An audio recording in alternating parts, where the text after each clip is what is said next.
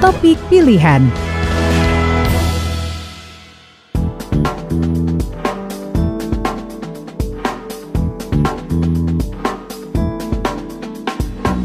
Beklesi Pipo, pemerintah Kabupaten Solok Selatan mewajibkan semua penyelenggara pemilu untuk melakukan tes swab.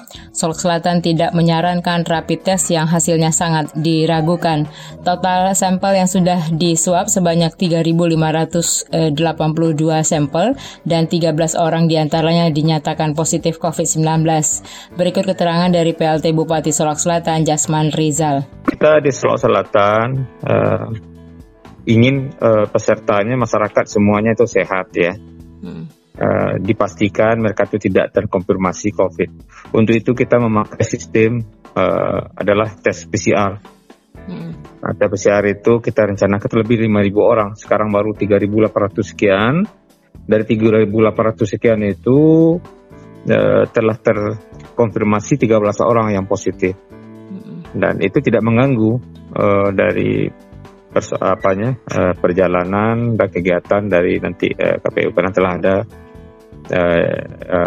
rencana lain gitu. Nah, jadi kita berharap semua penyelenggara pemilu itu adalah orang yang betul-betul negatif COVID, karena nanti dia akan berhubungan langsung dengan masyarakat. Nah, kenapa itu?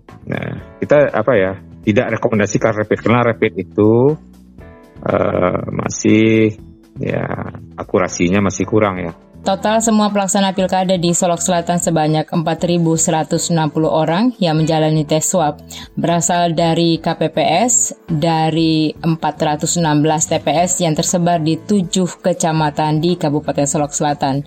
Sebelumnya instruksi KPU RI, semua petugas penyelenggara pemilu mesti menjalani rapid test.